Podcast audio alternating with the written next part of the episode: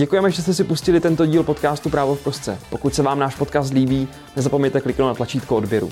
No a teď můžeme na to.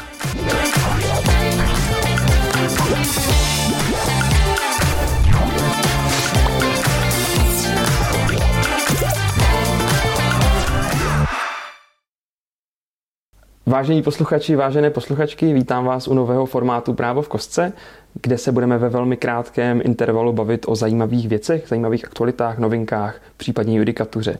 No a protože včera nám zrovna ve věstníku přistálo nové rozhodnutí a nejvyššího soudu, tak jsem si pozval Davida Šupe, který je náš odborník na pracovní právo. Ahoj Davide. Ahoj Jiří.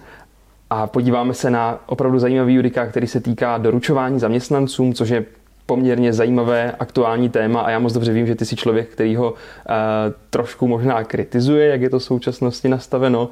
Mm, než se tedy dostaneme k tomu samotnému judikátu a té novince, můžeš nám přiblížit, jak tedy doručování zaměstnancům v praxi funguje dnes? Určitě. Mně se nelíbila víc ta forma, ten způsob, jak to bylo upraveno před velkou poslední novelou zákonníku práce. Teď už je to o něco lepší. A nastavené je to tak, že vlastně rozdělujeme ty dokumenty na dva typy. Ty, které je potřeba doručovat do vlastních rukou, takzvanou řekněme, přísnou formou podle zákonníku práce. To jsou dokumenty týkající se vzniku, změny nebo skončení pracovního poměru a pak ještě některé další. No a pak to jsou všechny ostatní. A u těch, které musíme doručovat do vlastních rukou, tou přísnou formou, tak máme několik způsobů, jak to ten zaměstnavatel může udělat.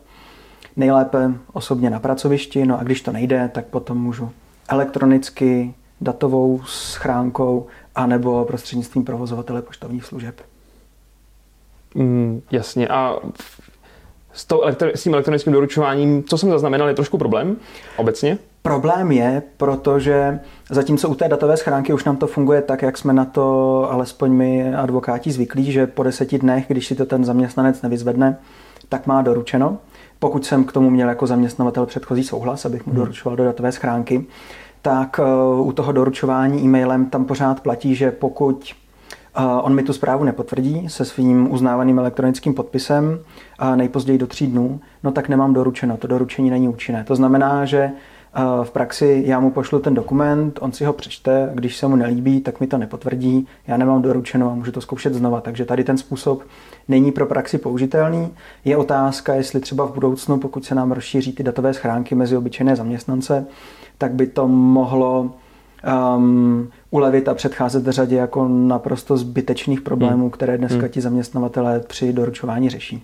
Což nás vlastně asi možná i čeká v dalších letech. Už se dost, nebo respektive chystá se novela, už je možná i účinná, nevím, jak se v tom teď orientuje v těch datových schránkách, ale že by se měla zřizovat vlastně i fyzickým osobám datová schránka těm, kteří se přihlásili přes tu e-identitu občana, tak tam by se měla zřídit, což by bylo super.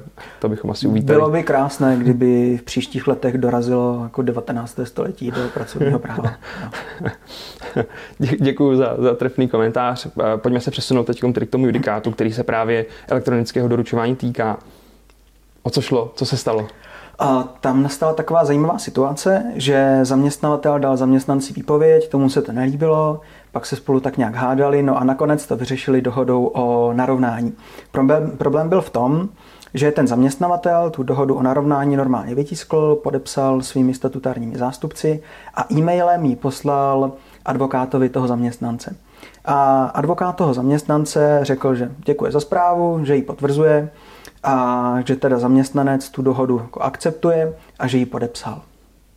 No a, a to je všechno. A ten zaměstnavatel následně, protože součástí té dohody bylo i nějaké odstupné, ta původní sporná odpověď se brala, ta výpověď se brala zpět a tak, a zaměstnavatel potom vlastně nechtěl to odstupné vyplatit a u soudu tvrdil, že k uzavření té dohody nikdy platně nedošlo o tom narovnání, protože nebyly dodrženy právě ty postupy týkající se toho přísného doručování podle zákonníku práce.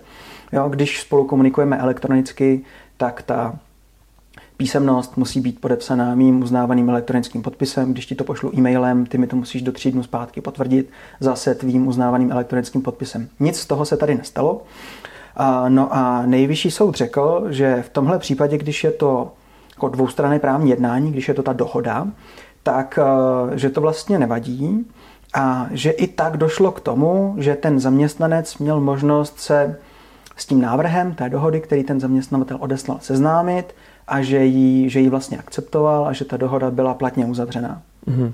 Uh, my ten judikát ještě pořád uh, analyzujeme, protože já se tam třeba tak jako mám tam problém s tím, že akceptuju jako něco, co je vlastně ne, neúčinné, neúčinné protože hmm. mi to bylo doručeno v rozporu s těmi, s těmi přísnými pravidly na to, na to doručování. A, ale nejvyšší soud tam jako říká, že byť, a, byť to vlastně jako neúčinné je, že ta pravidla dodržena nebyla, tak to nevadí, protože k projevu té vůle vlastně došlo jako jiným způsobem a že i tak se střetly ty zájmy těch stran v tom, že chtěli uzavřít tu dohodu o narovnání. Mm-hmm. Nicméně do budoucna bych určitě nedoporučoval tenhle, tohle rozhodnutí se vztahuje jenom k dohodě, to znamená, když jednají obě strany a pokud zaměstnavatelé budou dále řešit výpovědi, okamžitá zrušení a tak hmm. dál, tak rozhodně bych to neposílal hmm. naskenované e-mailem, jo, v žádném, v žádném případě. Hmm. To znamená, prakticky, pokud to vezmu, co to znamená pro toho zaměstnavatele, ten judikát. Když se budeme bavit o třeba o té dohodě o narovnání, o které tady šlo v tomhle tom případě, teoreticky to v tuto chvíli jde elektronicky doručovat a nebo uzavírat tu dohodu s tím zaměstnancem, aniž by museli být na místě, podepisovat to? A v některých případech zřejmě ano, uvidíme, jak to bude dál, jestli třeba zaměstnavatel neskusí ten, to rozhodnutí ještě napadnout u ústavního soudu. Mm-hmm. A zatím bych z toho nějaké širší závěry um, nevyvozoval. Takže mm-hmm. uvidíme, jak to dopadne, uvidíme, jestli tady to rozhodnutí vlastně bude konečné v té mm-hmm. věci, mm-hmm. protože měli jsme i případy rozhodnutí, které se vlastně odborné veřejnosti nelíbily a potom ústavní soud vlastně taky korigoval ten názor mm-hmm. toho nejvyššího soudu. Stalo se to třeba v případě uh, smluvní pokuty z konkurenční doložky, jo, mm-hmm. například. Jasně. Vnímáš tenhle judikát jako nějaký posun v oblasti doručování pracovního, v pracovním právu?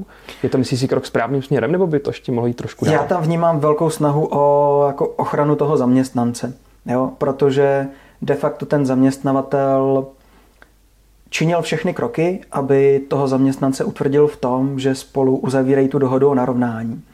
A najednou se vlastně tvářil, že ta dohoda uzavřená nebyla, i když ji mhm. akceptovali obě strany, a že vlastně měla být platná ta výpověď. Jenomže to by znamenalo, že samozřejmě zaměstnanec tu výpověď jako ne, nestihl napadnout u soudu, protože se mhm. spoléhal na tu dohodu o narovnání a, sam, a v té dohodě o narovnání uh, bylo také nějaké odstupné. Mm-hmm. Uh, lepší odstupné, než vyplývalo ze zákonníku práce. A tady v tu chvíli, když to jednání je, řekněme takhle, um, nečestné nebo neférové ze strany toho zaměstnavatele, tak mám pochopení pro ochranu toho zaměstnance, ale já osobně bych si tu argumentační linii představoval jiným, jiným způsobem, ale jak říkám, ještě pořád ten, uh, ten judikát studujeme jo, ve všech souvislostech. Je to poměrně nová věc. Mm-hmm.